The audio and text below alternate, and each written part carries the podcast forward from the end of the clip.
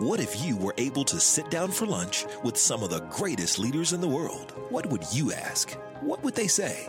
Welcome to the Lynch with a Leader podcast, where you're invited to join us in learning the spiritual principles behind big success. Here's your host, Mike Lynch.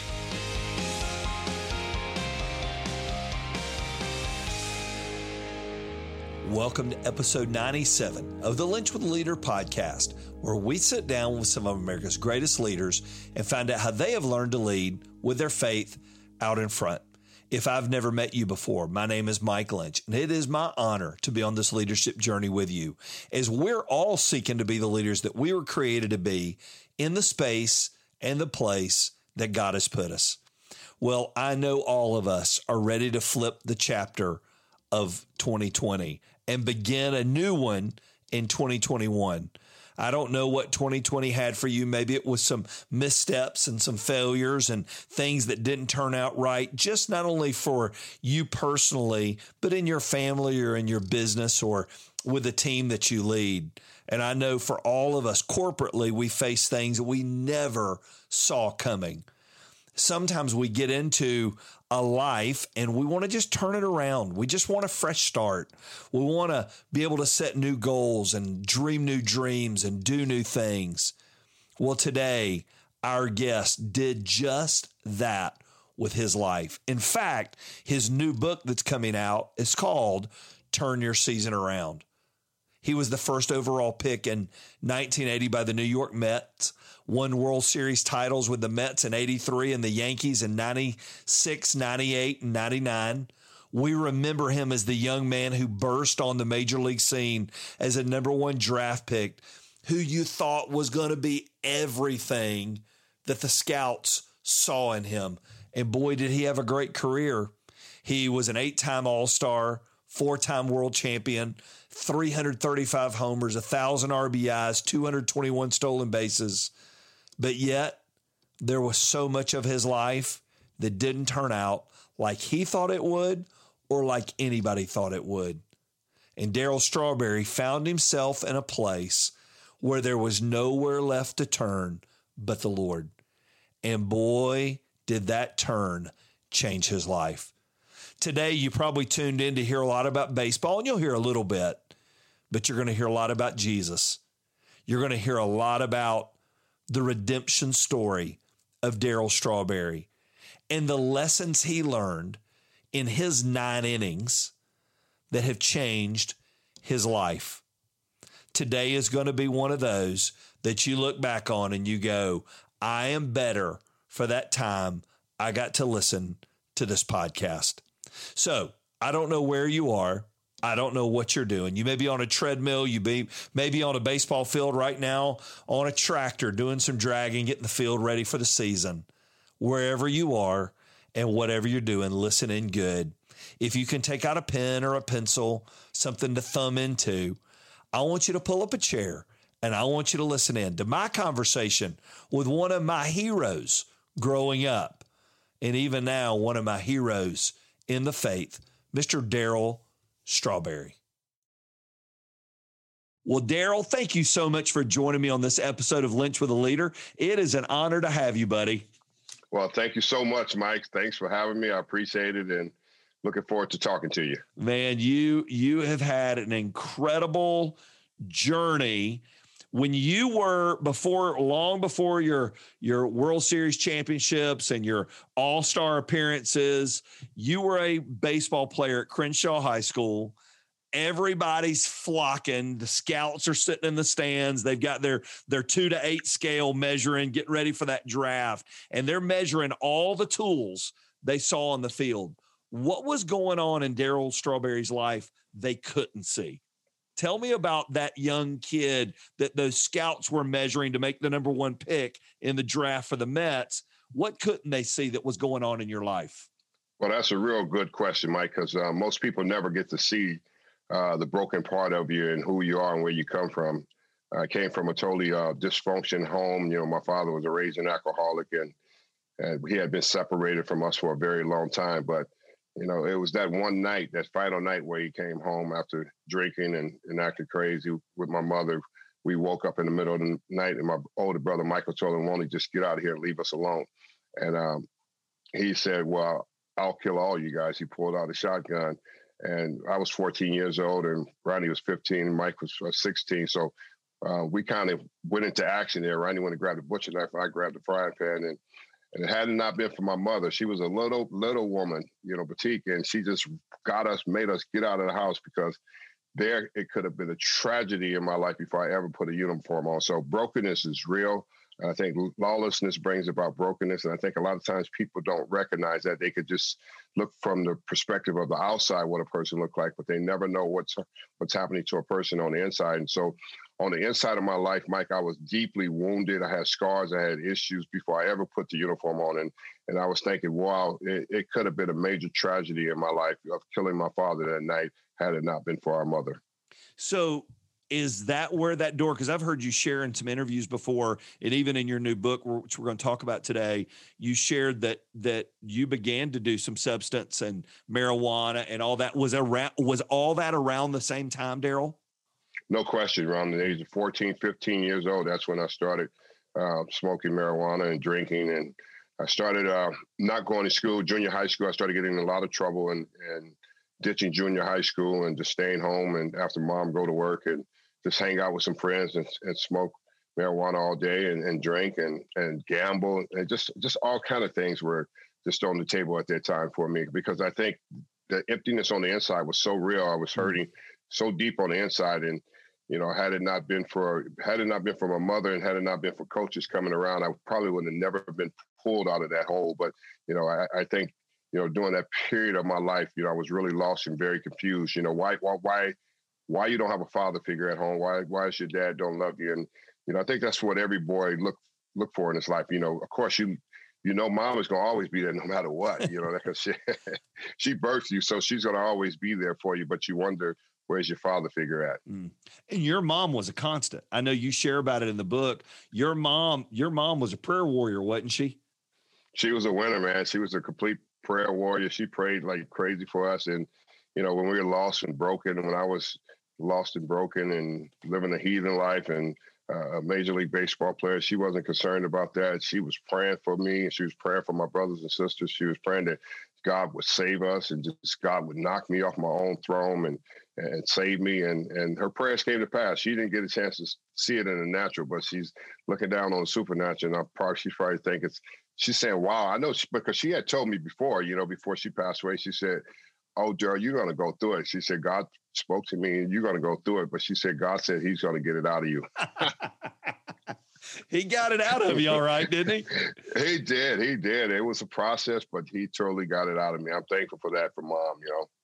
You know, it's so funny. People look at your life and they they watch you on ESPN or they watch you uh, play for the Mets or the Yankees or the Giants or the Dodgers, and everything looked great, but yet you're saying off the field there was an emptiness that was in let me ask you this way did the emptiest emptiness get smaller or bigger as you got older what would you say i think i think the emptiness got bigger mm. as i got older you know because i was achieving so many great things from a you know athletic standpoint but i wasn't achieving from a man standpoint mm. i think a lot of people don't understand that they think well because you're you're successful you're winning trophies you're you're all star games, your rookie of the year, all these different things. They think, well, you should be totally happy. But what they don't understand is all that stuff can't fill the empty void on the inside. The empty void on the inside of all of us was created by God in, in a place where only for God. And I think, you know, when you understand someone like King Solomon in the book of Ecclesiastes, how he talks about that everything is meaningless under the sun without right. God. You know, he went on to accomplish all these wonderful things. He, you know, that he had the, the richest, the wisest man in Jerusalem. And here it is. He goes back and he has this deep sorrow inside of himself of why didn't I stay on God's plan? Why did I get on my own plan? And I think that's what happens to a lot of us when we achieve a lot of things is, look what I've done. But at the end of the day, when you go back home and still that empty void that God created for him to fit in on the inside of us is still empty until he pours into our life. And I think that's what I was experiencing throughout my entire career. Why was I never happy? I was, I was, you know, happy the fact I was playing baseball, winning, and was part of great teams and everything. You celebrate that for a moment, but then after it's over with, you take the uniform off. Who are you? And I think that's a big problem in, in a lot of, you know, famous people life. You know, who am I after I take the uniform off? Who really likes me? Who really cares about me? Who really knows me? That's rip, boy. That's a powerful statement there. I remember hearing Deion sharing an interview one time about winning a Super Bowl and putting on the ring and driving home and wanting to drive off a bridge because he was so empty. You know, every player plays to do what you did. I mean, you played not only just played in a World Series, you have four World Series rings, which are incredibly hard for a player to ever achieve. What did it feel like to you to know I've accomplished everything I could accomplish. All star on a World Series team, win the ring, but yet I still feel empty. What did what was going through your mind when you looked in the mirror at that time? What was happening in Darryl Strawberry's mind? It was it was it was really happy moments, you know, for a period of time, you know, happy moments, joyful moments, but also in the same time, you want to know who who you are what's mm. the purpose of all this you know because nothing lasts forever and you know this baseball is not going to last forever and then then what's next in your life but you know what happened to me was i got a chance i really got a chance and a real glimpse to see uh, what what it's like to be happy and when i watched gary carter and when i watched mookie wilson and i watched them live a different life i watched them live a life of being a baseball player but they never uh, crossed over they never compromised uh, their their faith and their walk and who they was. They never went out to strip clubs. They never went out to nightclubs or anything like that. They would go out to dinner with us and they say, "Well, we'll see you at the ballpark tomorrow." Mm. And the thing about it was they never condemned us. They never, you know, said anything, point fingers at us, and that was the kind of life that I really wanted. I, I, saw them as a player that they were had so much joy playing the game, but they were also content. They were content with their family. They were family, you know, family family was first. You know, that yeah. God, you know, they did.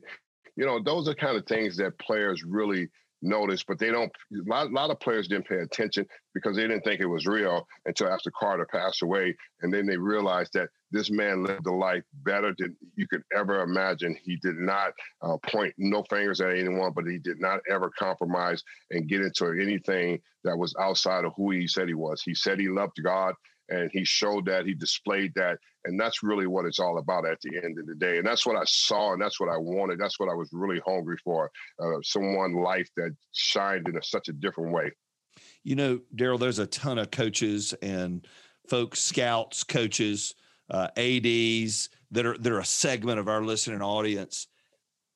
If they've got a young darryl strawberry on their team and they see there's something missing what's something you would tell them and encourage them with?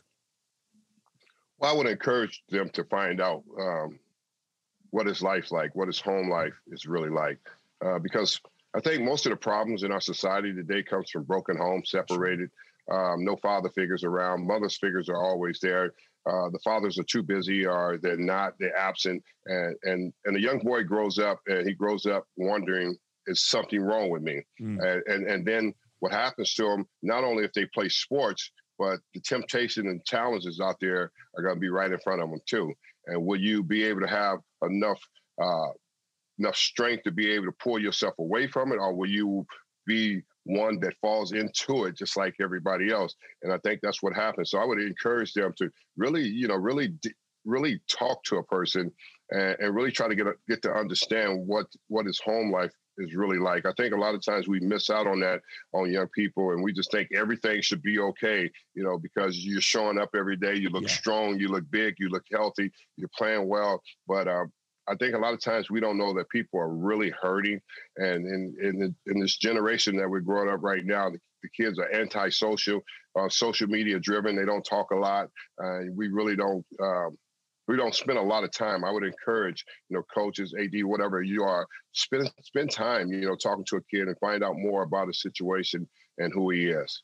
Do you think something could have been different for you had that happened? If there's somewhere in in one of your minor league affiliates or even there at Crenshaw or even young in the bigs, if a coach had come up to your locker and just pulled up a chair and said, Man, seems like something's wrong. Tell me your story. Could things have possibly been different for you, you think?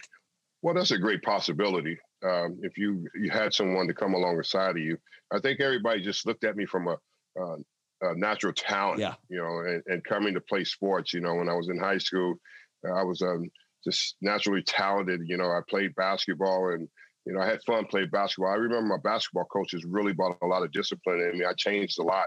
I think that's why the reason I, I learned from there never to quit again is mm. because mm. of what they taught me. Um, you have to work through the through the painful parts of life and everything. I think my baseball coach was a great baseball coach, uh, but he saw uh, he just saw a talent that you know that was going to probably be a high draft pick, and you know he was excited just as well as I was excited. And, and I think going through the minor leagues, everybody was like more looking at me. Uh, will you fulfill the promises that yeah, are over yeah. your life? You know more than anything, instead of uh, looking at. I mean, I, I remember I had trouble in um, uh, uh, A-ball, Lynchburg, Virginia. I did have some trouble down there, you know, where I experienced some things. And, you know, my coach, Gene Dusan, was there. And, and I just went kind of a little AWOL. And then then I had my dear friend, um, Lloyd McClendon come down because he was he stayed in extended spring training because mm-hmm. he had broke his hand. He was supposed to be my roommate, and I went down before him during the course of the season, and I got involved in like smoking weed and you know just frustrated and didn't want to play baseball. And then Lloyd came down, finally came. They sent him, and he saw me and he was like, "What is wrong with you?" you know, he was like a big brother to me. You know, it's just like you know somebody I needed. You know, he was a little bit older and and you know he experienced you know life a little bit different and and he he was there for me and you know he just made a difference in in my situation to make me. Uh, work through that whole process of that year because after that year I wanted to quit baseball. Mm. Um, then had I not then they asked me to give it another year. Then I went to Jackson, Mississippi, and I became the Texas League MVP. Then I became a baseball player. I didn't become a man, Mike. I became a baseball player. What people don't understand, you know, throughout throughout my whole time of playing, I was never a man. I never uh, came to that place of understanding what's the purpose of being a man with stability in his life, not baseball and performance, but real stability in his life. And I, I never came to that place. I, I, didn't find that until later after my career, after I, I, met Jesus. See, I became a man when I met Jesus, then my whole life changed, but I wasn't a man throughout my baseball career. And age has nothing to do with that, does it? Age, no. there is no number on becoming a man. Why did meeting Christ, Darryl, help you become something a game and the accolades couldn't help you become? Because what happened was become, coming to Christ, Christ uh, filled those, those empty voids on the inside. Everything that we look for, we try to fill it with so many other things more money, a bigger home, more cars. All that plays out. All that, all that doesn't last for just a hot second, yep. and then what you're still back at the same. And meeting Christ, you know, was a, a game changer for me when I finally met Christ. Like people say, did uh, how did you find God? I, God was never lost. I was lost. you know, and, and that's the point that we have to understand. He's not lost. He's still there. He's still sitting on, on the throne waiting for you to come and surrender yourself. But finding Christ was just, you know, everything that I have been looking for uh, that was missing on the inside of me the, the, joy, the peace, the strength, the power, the knowledge. I mean, it was far greater than I could ever imagine that He had for me. And I think it's sometimes people don't understand the relationship that you go into when you have a relationship with the uh, living God. It, it's totally different than anything else. And when I experienced the relationship with him, it was the peace that I was looking for. He gives you that peace that surpasses all understanding right. that you don't even understand. He gives you the wisdom and the knowledge that you don't even understand, but it, it comes to you in such a way when you come into that personal relationship. Now you understand why you were created. You know, being. Mm. I think we all want to know why we're created. We just don't want to be here. A lot of people come through here and they just pass through here and they miss the boat. You know, of, of, of coming and having a personal relationship with Christ, and then you can fulfill the promises that's over your life. The promises over our life is not sports. You know, I think too many people think that is. That's not the promise. That's the ability that you have been given to play sports. But the promises over our life is far greater than we can ever imagine. And when you start entering into a relationship and picking up the Bible, and like the Bible said, uh, my people perish because of lack of knowledge. There's no knowledge and understanding of who God is. That's why we perish as people. And that's why I was perishing because I had no knowledge of who God was. And it wasn't until I started reading the Bible and saturating myself and, and staying in the Word and allowing the Holy Spirit to teach me the word of God so I can operate in the purpose that I was created.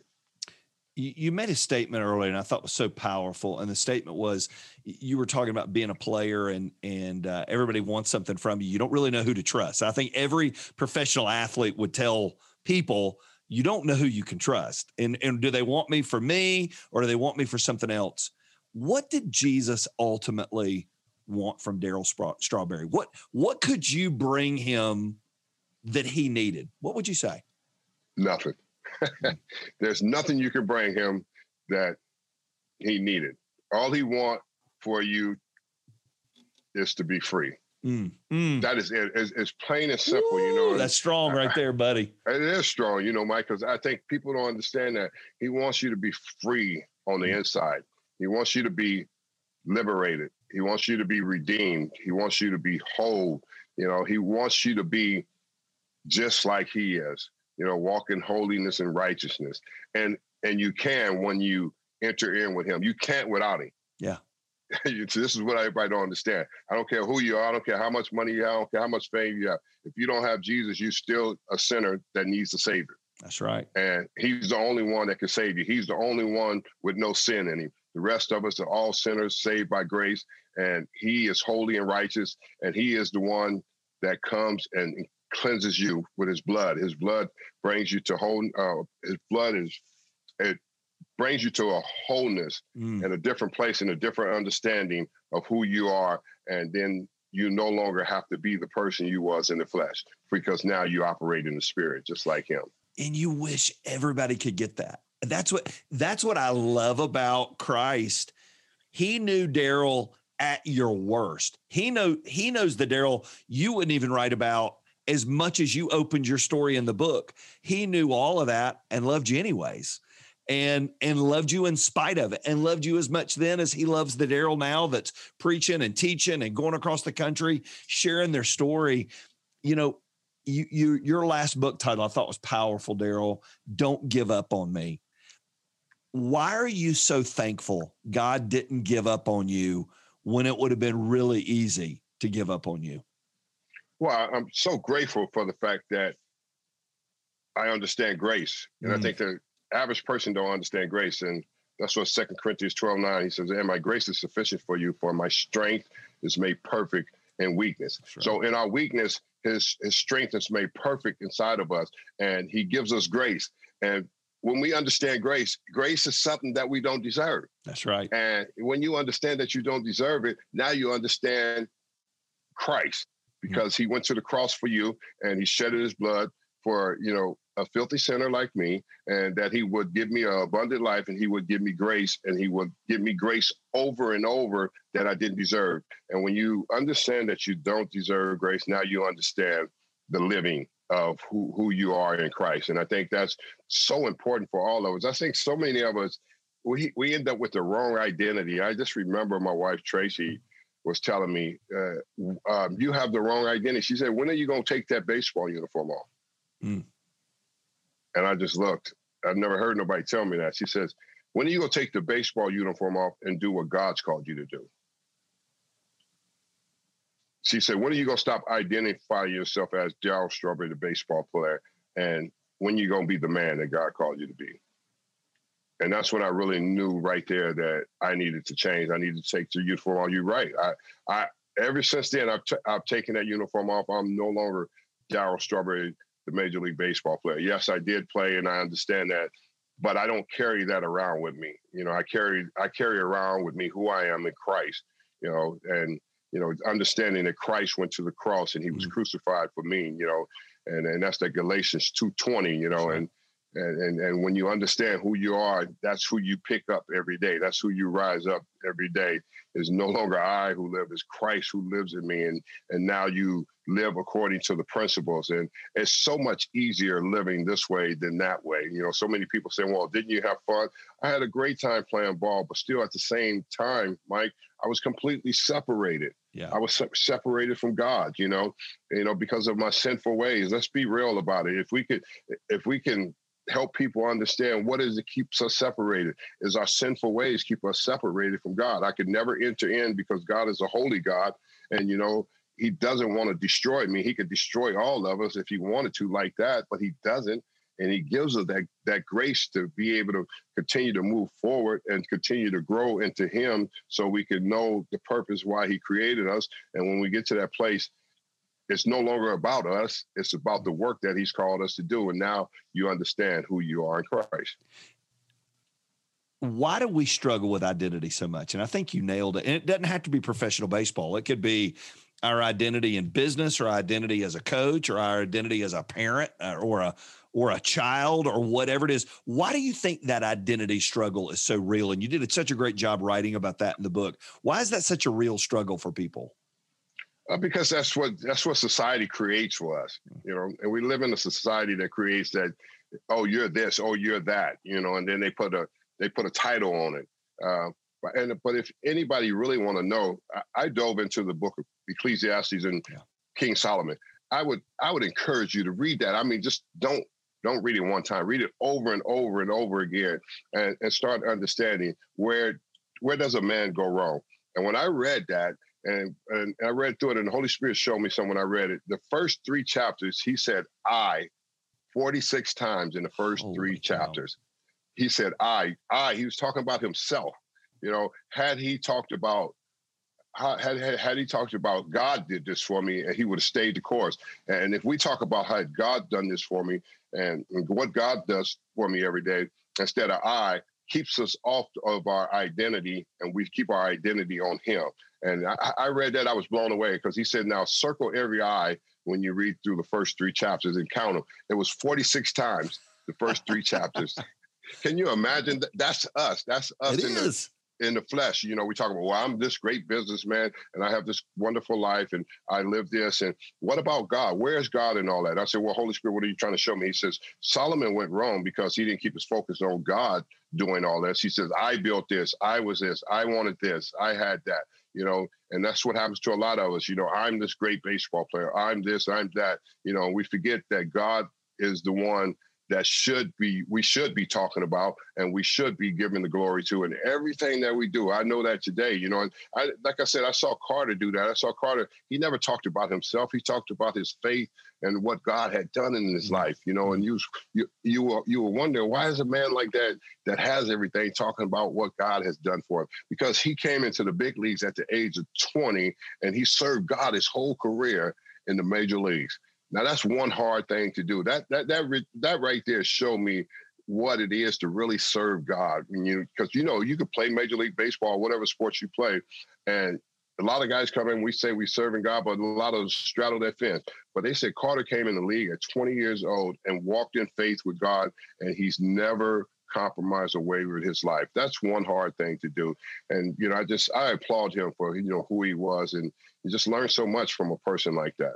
That's powerful. You, you know, and the process of finding our identity, sometimes all the things that we've, I know we, we use a statement at our church that I pastor a lot never hold on to something that can't hold back onto you, right? So anything I can lose is a terrible God. It's a, it's a terrible, you had to go through some loss and you had to go through some experiences to lose a lot of things. In fact, I know in the book, in you, in this new book, Turn Your Season Around, you talked about be still and know that I'm God.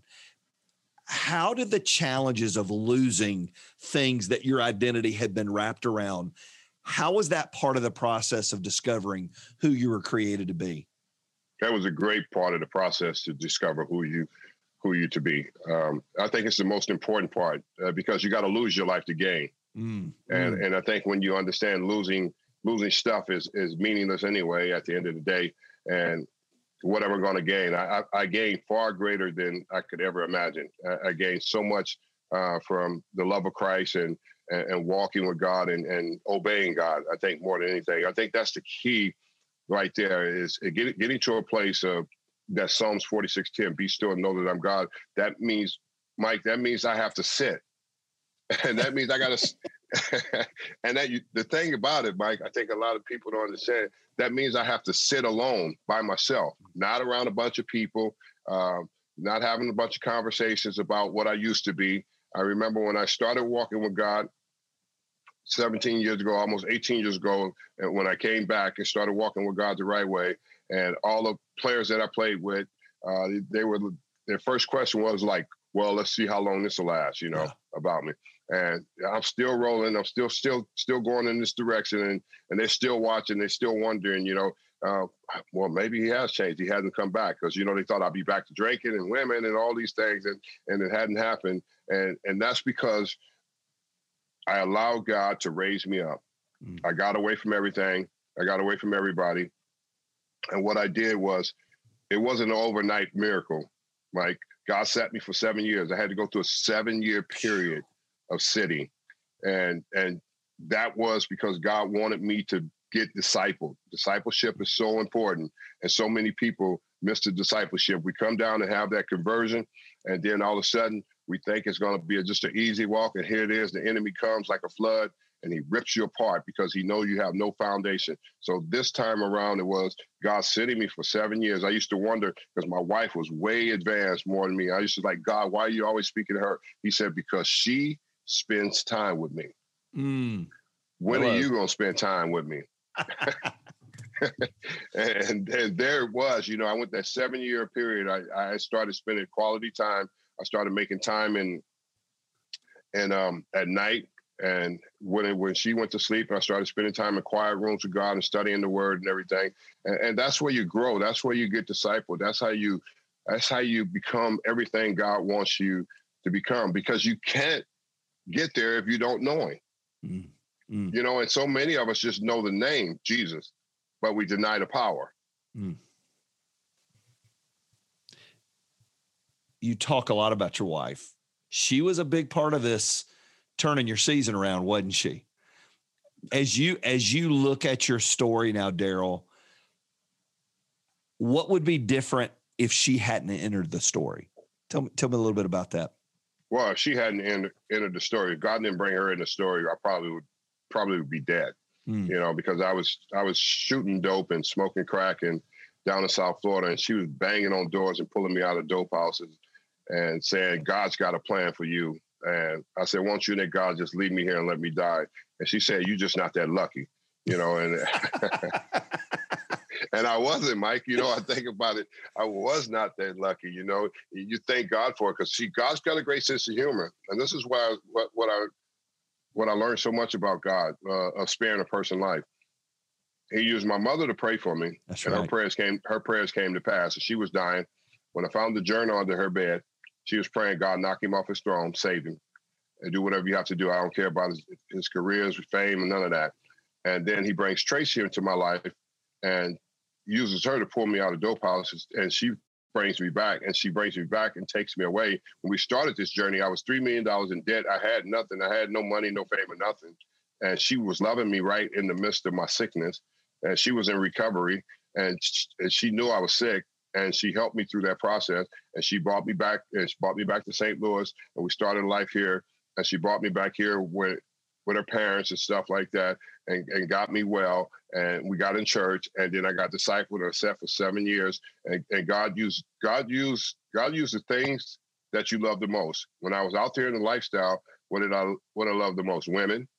And he used two to straighten me out. That's right. So I, I always say he's got a great sense of humor. If you can open yourself to see you know what he's doing in your life. And i had to open myself to see it. I did and it was through that period of those seven years when i was sitting and i realized that god needed me to sit so i can grow because he didn't want to put you in a place where he did put you on a platform and then because he knows mike what people don't understand god knows that the enemy will put a chokehold on you if you're not equipped and you don't have a foundation. And i think so many people get into those positions and want to be preachers they want to be this and they want to uh, and they want to be noticing everything, yeah. but they don't understand the enemy is real. God doesn't play. He knows how real the enemy is. And I think people don't know how real the enemy is. But I through that period, I learned why he did everything because he knows that I need to be equipped and ready you know, for the enemy when he does come attack, that I have a foundation. That's why I love Billy Graham so much, you know, of the way he preached the gospel, because he preached the gospel of, of power, salvation, and, and repent and all that. And and then you can stay close to God because if you right. don't think you if you don't think you have any kind of troubles and you think you got this all together, God knows the devil gonna come in and he's gonna tear you up. It's real. And and I you did a great job in the book, Darryl, talking about the enemy and how the enemy knows our weaknesses. I mean, he knows he knows the pitch that can get Darryl nine out of ten times, and he's gonna he's gonna throw that low and outside change up or whatever it is, knowing you're pulling off the ball. He knows that and comes at you. And you made a great and you said something in the book I have never heard before. You used an acronym for sin, self indulgence. Now and and the enemy makes that temptation he makes that offer why did you why did you call it self-indulgence now that's how you think of what sin means explain that a little bit well yeah because it is self-indulgent you know when you when you when you look at it it's it's it's you operating in the flesh yeah. You know, and and that's what we don't understand. You know, we op- when you operate in the flesh, the flesh, what does the flesh want? The flesh want more of what? Sins, more of this you know, and that's why it's so important to operate and stay in your spirit man and allow your spirit man to flow through you uh, throughout every every part of your life and learn how to because because you have to learn how not to operate in your flesh and you have to learn how to run. Not that you're mm-hmm. not not that you're so holy that you can't be tempted. Yeah but you know self-indulgent when when when you when you stand there and look and, and, and continue to look then you're gonna like lure yourself right into it. You know, you better take your wondering eyes and you better keep on moving. You know, mm. that's what I learned over the period, you know, uh, of my faith walk and everything. It's, it's, it's not to allow myself and allow my flesh to think, well, you know, because somebody said something nice to you, you think you think you all that again. You know, yeah. and that's a, that that's an easy way to lure you right back in a, a, a conversation. You know, and, and you know, I just learned to safeguard my, you know, I, I learned to safeguard my my life. You have to mm-hmm. learn to safeguard your life as a believer, and if you don't learn to safeguard your life, you will fall right back into that. It's it's so easy for you to be able to fall right back into it. You know, you you talked about it's been 18, 19 years walking with the Lord, but going against what's coming at you you can't rely on what you did 18 19 years ago you get you give an illustration in the book you got to step out of the box you got to get your signs from the third base coach to know before you step back in. How do you look every day at your coach, the Lord? How do you do that every day? What's what's sort of the the disciplines you put in your life to step out of the box, get your signs for the day before the pitches start coming? How have you done that in your life, Darryl? Well, I've done it like I, I, I, like I like to hear worship music mm. because it, it, it brings me closer to God you know, when I wake up in the morning uh, before I get going in the day and have a cup of coffee, and you know, I hear I hear the worship song, and it, it just brings me to an understanding of who I belong to. Mm. You know, mm. that, that's why that's where I like to enter in. You know, I don't I don't like to leave without that. I don't like to go anywhere without you know hearing you know hearing some type of worship in the morning to to make me uh, feel the presence of God over me. So that's my safeguard. That's like putting on my full armor of God. You know how you have to put it on before you even enter out there or enter into you know the life that's out there and everything. And, and then I also I like to read you know some read some kind of uh, devotion or something like that. You know. Uh, even if it's a book about the Holy Spirit or something like that, just to you know, something out of, out of the word, something that, that's going to keep me, something that's going to hold me. So if you don't feed yourself like food, what happens? You'll starve. That's right. It's the same thing with the word. If you don't feed yourself with worship and the word, you're going to starve. And when you when you start starving, now you you get delirious. You know when you start when you right. start you when you start starving, you you start thinking of, thinking a different way and everything. And and I think that's important for you know you to understand because you have to understand who you are in Christ more than anything. Because this this walk is this walk here is not for wimps. This walk no. is for a man. And you're gonna have to stand up and you're gonna have to say no to a lot of things, and you can't compromise. And and I learned that over the years. You know, like I said, I was I was really good to be able to see Mookie Wilson and Gary Carter never compromise. So I know it could be done. You know, if you saw other people never compromise that was in the same place you were, then why is it that you compromise? So I learned not to compromise anymore. You you made a statement. You know, I was trying to remain a friend of the world and a follower of Jesus, which is a recipe for disaster. And then you talked a little bit about Celebrity Apprentice. There you are. You've got a faith now. You're trying to live out this faith, and and that faith got put to a test and you had a decision to make about am I going to straddle here in the middle or am I going to step out? Tell a little bit of that story because that's a great, great story.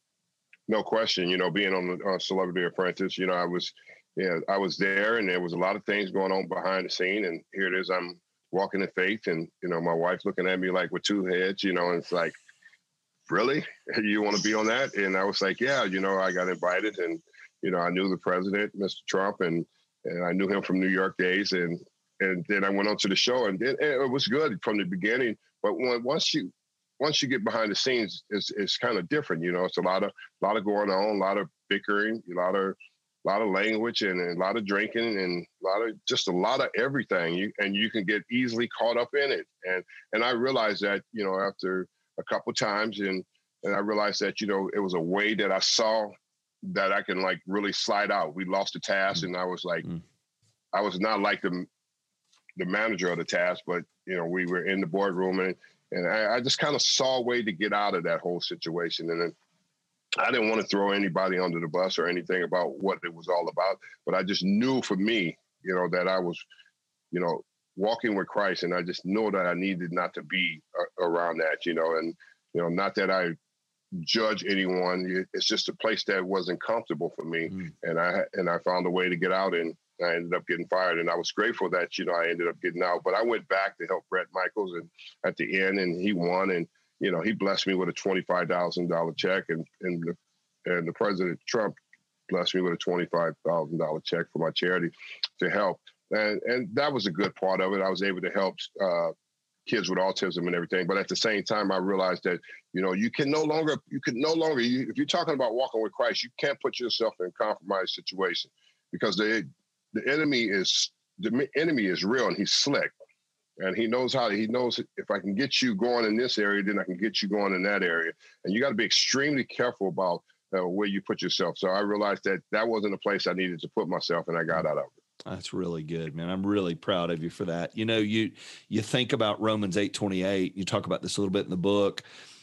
You wouldn't be who you are today if you hadn't have gone through what you went through. And I think some people look at it and go, "Wow, Darryl, those years were wasted. That those years weren't all they could have been." How would you how would you counteract that thought that those years were wasted? What would you say? It wasn't wasted. Uh, it, it, was supposed to happen the way it's supposed to happen. And you know, this is the story of of all our lives and who God calls. You know, and, mm-hmm. and, and God calls you. You know, I mean, you think of Saul when he called Saul. You know, and where was Saul? You know, Saul was this vicious man. You know, Christian killer, and you know, and, and God stops a man like him and changes his life and he becomes apostle paul goes on to write 13 epistles you know it, it, it's supposed to happen the way god wanted to happen you know see if it was if it's supposed to happen the way man wanted to happen, I would I would have went on and played baseball for another certain amount of years with no trouble. If I would have went that way, I'd have made another 60, 70 million dollars playing baseball. But guess what, Mike? I wouldn't be sitting here today. I wouldn't right. know Jesus. I can tell mm. you right now, I wouldn't know Jesus because I, I've seen you know, from every person that go on to be successful and, and have the richness, riches of everything, they don't have a relationship with Jesus. They just know him by his name or something. And they was like, I don't really need God because I have all the stuff. What do I need God for? And I've heard some guys say that, you know, what do I need God for? Well, he need God because, you know, he was lost and everything, but they don't realize that we all lost and sinners and you're right. going to need this God one day because that money and that, that, that fame is not going to hold water when it comes to God because God's to meet, you're to meet God and he's to say, what did you do for my kingdom? You had a mm. plenty of opportunities to do for my kingdom. And then you say, well, God, I gave to charity. No, what did you do for my kingdom? And, you know, that's going to be a sad day for a lot of people. So I'm glad my journey went the way it did. I ended up in a Florida State prison with a T17169. I ended up with cancer twice, losing my left kidney. Jesus is the miracle maker. Mm. When you go to the book of John, the book of John is about believing. All it is is is, is what Jesus did, the miracles, turning water into wine, feeding the 5,000, raising Lazarus from the dead, miracles after miracles, telling Nicodemus in John 3, unless one is born again, he can't enter into kingdom of heaven. This man is incredible when you get to know him. And I think so many people don't know Jesus is Jesus is probably the greatest person you will ever meet. You can, you can meet a lot of famous people, but they will never get up from a tomb. This man got up from a tomb and he got up with all power and he was resurrected. And he is probably the greatest that you are looking for and will ever meet in your lifetime, Mike? You know, you put on a lot of great uniforms. At 21 year old, you you pull on the the Mets jersey and you become an incredible rookie. You splash on the scene. You've worn the pinstripes of the Yankees. You've worn some iconic unis. You've worn the the Dodger blue in your hometown. What does putting on his uniform mean to you? That every morning you get up and you put on this uniform of Christ that he gave you. But and and and the beauty of all those, they all wanted you in their organization. But he not only wanted you in his organization, he died for you to find your way in. What does it mean for you to represent him? What would you say? Well, to, rep- to represent Christ means more than putting on a uniform because when you're done with the uniform, they you're no longer with them. And when you represent Christ, uh, He'll never leave you nor forsake right. you. They will. People will forsake you and leave you and say what they want to say after you're done and you're no longer a part of what they are and everything. But that's the good of of putting on Christ every day. He's there every day for you you know, and it's eternal. The thing about it is, the average person don't know it's eternal life. It's not just life; it's the life, uh, abundant life that He gives you. It's the the peace that He gives you. It's the it's the clarity that he gives you. It's the understanding of, of walking that he gives you. You learn how to walk. You learn how to live according to uh, biblical principles, not worldly standards and everything. And you don't get consumed with earthly things. Now you're focused on winning souls and, and helping others and giving back. And uh, because you know there, that there's an end coming for all of us. And you know that your work you wanted to be said well done my good and faithful servant i mean you know you experienced a lot of things you know in that lifetime but you you found the way you found the cross you understand the symbol of the cross you live according to what god called you to live according to. And that that's the joy of that you know? I mean you playing ball is going to pass away you know this is all going to pass away but your relationship with christ will never ever pass away yeah, all those organizations that give up on you at some point. If you don't produce, they're going to give up, and he never and he never does. It's the amazing thing. He never gives up. You know, you did a great job in the book, Darryl, talking about all the innings that we play, and every every inning is a different thing we walk through. But there's there's one inning, you know, in every game, I think there's a defining inning. There's an inning that that you got to get through to win that game. You you talk in the book about forgiveness. I think for me as a pastor working with people, that's an inning everybody's got to play, but not everybody wants to play. You got to get through that inning. Why is forgiveness so integral to being all that God created you to be in the uniform now that you've got on? Why do we all have to handle forgiveness at some point?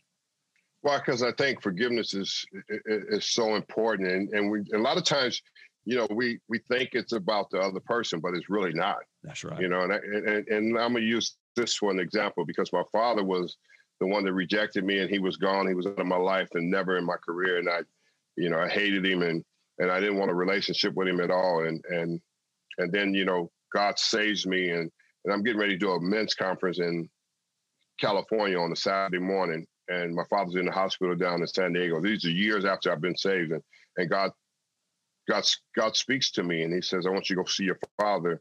And He says, "I want you to go down to your father, and I don't want you to say anything about what he did to you. I want you to repent to him about what you did." And I was like, "Really?" And he was like, "I told my wife he was all over me, and she, and she I called her and I said, "Would pray for me?" And she said, "Well, you need to do what he said." And I said, "Well, I really don't want to do that, you know, because." You know, I can't really stand the man, you know, and this and that. And um, then I ended up going and doing and obeying God and doing it. And I go down to see him in the hospital, and there he is in the bed. And I go, I come in, we talk for a minute, and I said, you know, the Lord has changed my life, and um, I just need to ask you to to forgive me. I'm sorry for keeping you out of my life and career. Will you uh, will you forgive me? He said yes, and a tear came down his eye, and I lost it, Mike. I just laid there in his lap, and I just lost it. I just boo, I cried.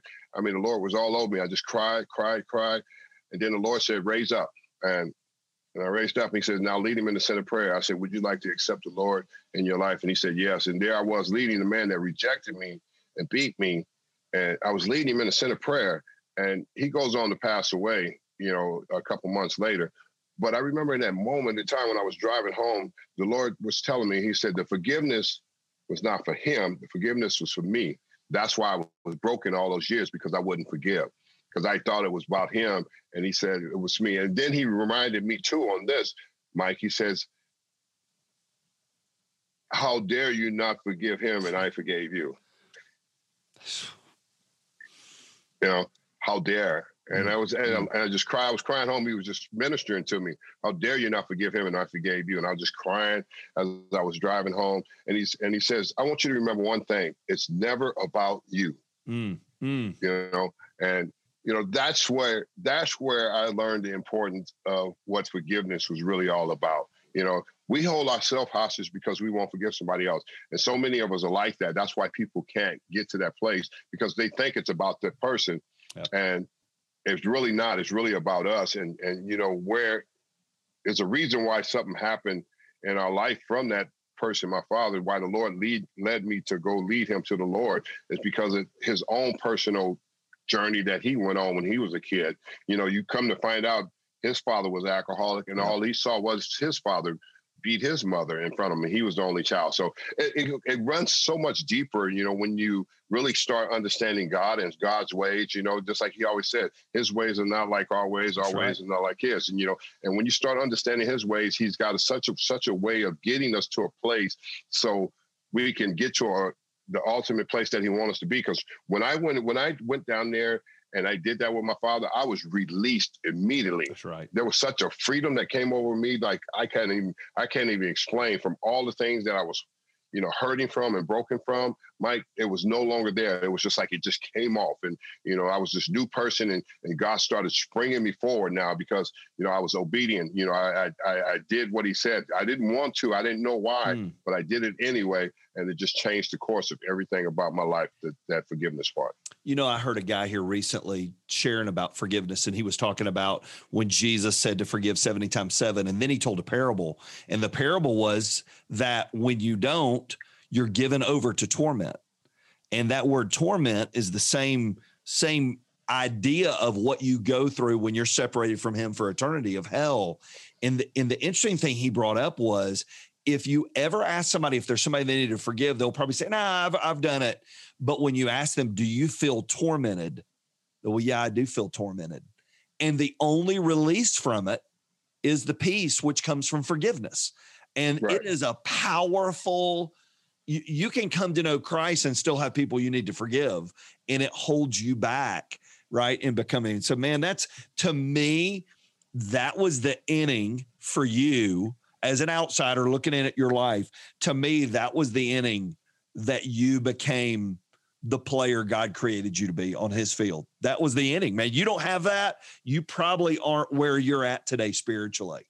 No question. No question about it. I, I know for sure that it changed everything. It changed the whole game for myself because when I released that, I became such a new person. I mm-hmm. became a different person. And I went on from there to make amends to everybody that I hurt, you know, because, uh, you know, my first two wives and, and the kids, I went on to go back and tell them all, you know, how sorry I was. You know, I wasn't a good husband. I mean, I personally picked up the phone and called them and, you know, started telling them, you know, I, I, I was just, I was, I'm sorry. I hurt, I hurt you guys. And, I was just wrong, and you know, God has healed my heart and everything. And I just want you guys to know that I'm um, that I'm very sorry for what I did to you guys. You know, and then that's how you move forward. That's how you start to move forward right. in, in your in your life. And I think, thank God for that. You know, that's the grace that I always talk about. That you know, God pours up on us, and do we really use the grace that He gives us to go back and and and, and say we're sorry to people? Mm. And that's what that's what we deal with in society today. People are are so selfish where they can't say they're sorry and they want want to be free and then they wonder why they're never free inside. And I would never be in the place I am today spiritually and have the wisdom and knowledge if I hadn't done the things that God had called me to do. you know, there'll be a day, Darryl, that this game for Darryl Strawberry will end here.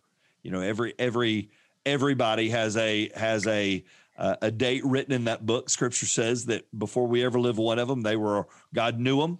You know, before there was ever one, uh, they were written down.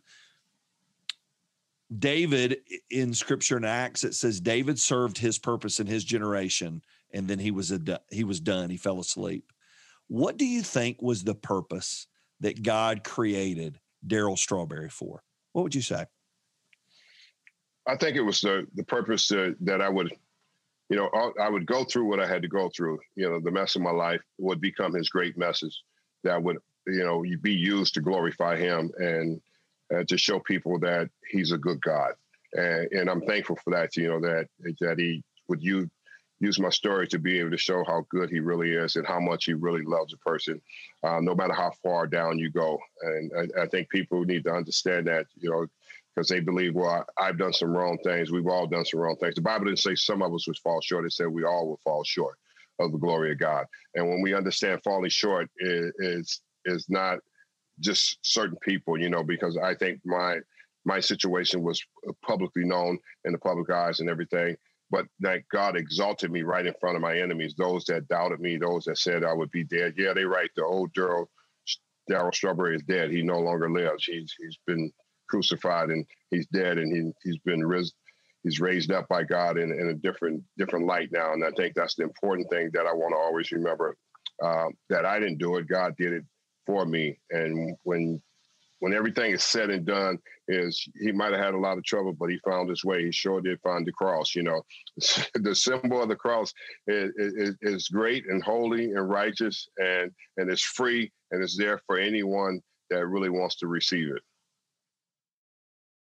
I told you you'd enjoy that conversation. You know, I really didn't know what to expect from the call.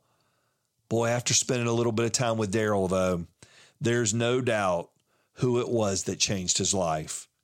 And I am so thankful that he gets to begin a brand new chapter. Now, in this chapter, he's getting to make a difference, not to go on the back of a baseball card, but truly make a difference in people's eternities. I hope you'll go out and order a copy of his new book.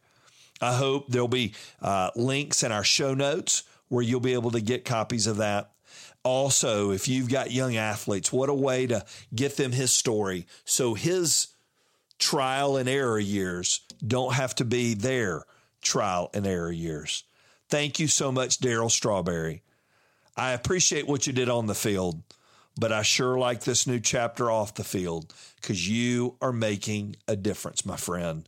It was an honor to connect my life with your life.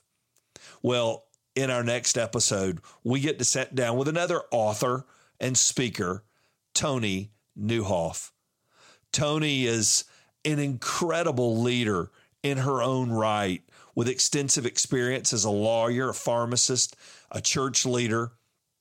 But now, in her years of practicing family law, she brings all of her knowledge in and she gets to unpack her story called Before We Split. You are going to love this time with Toni. Toni is married to Carey Nieuwhof, who was also a guest on this podcast. And Toni just has a passion to see people and their marriages be all they could be. Before You Split is a brand new book that is for you and it's for me. It's going to release here in January. And I tell you what, you are going to be better for reading her new book. So I can't wait to introduce you to Toni in our next episode. Well, once again, thanks for joining in today. Go out today, live the life that God created you to live, and go be all He created you to be in the space and the place that He has put you. Thank you for listening to the Lunch with a Leader podcast with your host, Mike Linch. If you enjoyed this episode, you can help more people hear it by subscribing and leaving a review wherever you may be listening. For full episode notes and more spiritual leadership resources, visit MikeLinch.com.